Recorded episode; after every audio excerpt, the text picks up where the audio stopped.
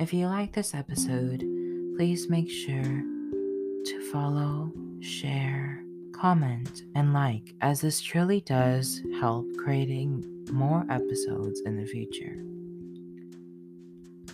Today's story is an excerpt of Winnie the Pooh Return to the Hundred Acre Wood. Who started it? Nobody knew.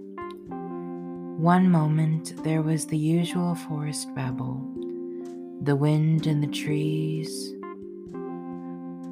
the cheerful water in the streams. Then came the rumor Christopher Robin is back. Owl said he heard it from Rabbit, and Rabbit said he heard it from Piglet, and Piglet said he just sort of heard it, and Kanga said, Why not ask Winnie the Pooh? And since that seemed like a very encouraging idea on such a sunny morning, off Piglet trotted, arriving in time to find Pooh anxiously counting his pots of honey. Isn't it odd? said Pooh. Isn't what odd? Pooh rubbed his nose with his paw. I wish they would sit still. They shuffle around when they think I'm not looking. A moment ago, there were eleven, and now there are only ten. It is odd, isn't it, Piglet? It's even, said Piglet. If it's 10, that is. And if it isn't, it isn't. Hearing himself say this, he thought Piglet said that it thought didn't sound quite right, but Pooh was still counting, moving the pots from one corner of the table to the other and back again. Bother, said Pooh. Christopher Robin would know if he was here. He was good at counting. He always made things come out the same way twice, and that's what good counting is. But Pooh, Piglet began, tip of his nose growing pink with excitement. On the other hand, it's not easy to count things when they won't stay still, like snowflakes and stars. But Pooh, and if Piglet's nose was pink before, it was scarlet now. I've made up a hum about it. Would you like to hear it, Piglet? Piglet was about to say that hums were splendid things. And Pooh's hums were the best there were. But rumors come first. Then he thought what a nice feeling it was to have one big piece of news and to be about to pass it on. Then he remembered the hum which Pooh had made up about him. Piglet, and how had seven verses, which was more verses than a hum had ever had since time began, and that they were all about him. And so he said, Oh, yes, Pooh, please. And Pooh glowed a little because a hum is all very well as far as it goes, and very well indeed when it goes for seven verses but it isn't a real hum until it has been tried out on somebody. And while honey is always welcome, it's welcomest of all directly after a hum. This is the hum which Pooh hummed to Piglet on the day which started like any other day and became a very special day indeed. If you want to count your honey, you must put it in a row in the sun if it is sunny, if it's snowy in the snow. And you'll know when you have counted how much honey you have got. You'll still know what the amount is, and so therefore what it's not. And I think it's eleven, added Pooh, which is an excellent number of pots for a Thursday, though twelve would be even better. Pooh, said Piglet quickly, in case there was a third verse on the way, which would be nice, but time consuming.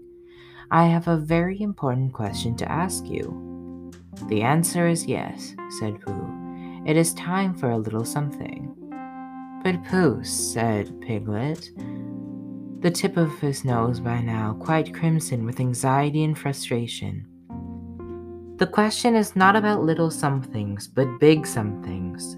It's about Christopher Robin. Pooh, who had just put his paw into the tenth pot of honey, left it there, just to be on the safe side, and asked, What about Christopher Robin? The rumor, Pooh. Do you suppose he has come back? Eeyore, the gray donkey, was standing at the edge of the hundred acre wood, staring at a patch of thistles. He had been saving them for a rainy day and was beginning to wonder whether it would ever rain again, and whether, by the time it did, there'd be any juice left in them. When Pooh and Piglet came by. Hello, little Piglet, said Eeyore. Hello, Pooh. And what are you doing around here? We came to see you, Eeyore, said Pooh. A quiet day, was it, Pooh? And if we haven't anything better to do sort of day. How very thoughtful. Piglet wondered how it was that every conversation with Eeyore seemed to go wrong. Time hanging heavy, was it, Piglet? And Pooh, I would like to thank you not to stand on those thistles. Which ones would you like me to stand on? asked Pooh. But Eeyore, squeaked Piglet, it's. it's. Have you swallowed something, little Piglet? Not a thistle, I trust. It's Christopher Robin, said Pooh. He's coming back. While Pooh was talking, Eeyore went rather still. Only his tail moved, brushing away an imaginary fly. Well, he said, rather huskily, then paused.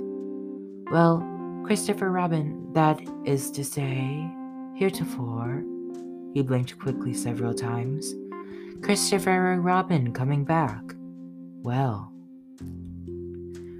Finally, the rumor was confirmed. Owl had flown to Rabbit's house, and Rabbit had spoken to his friends and relations who had spoken to smallest of all, who had thought he had seen Christopher Robin, but couldn't be absolutely certain because sometimes he remembered things which turned out to not have happened, or ever at all.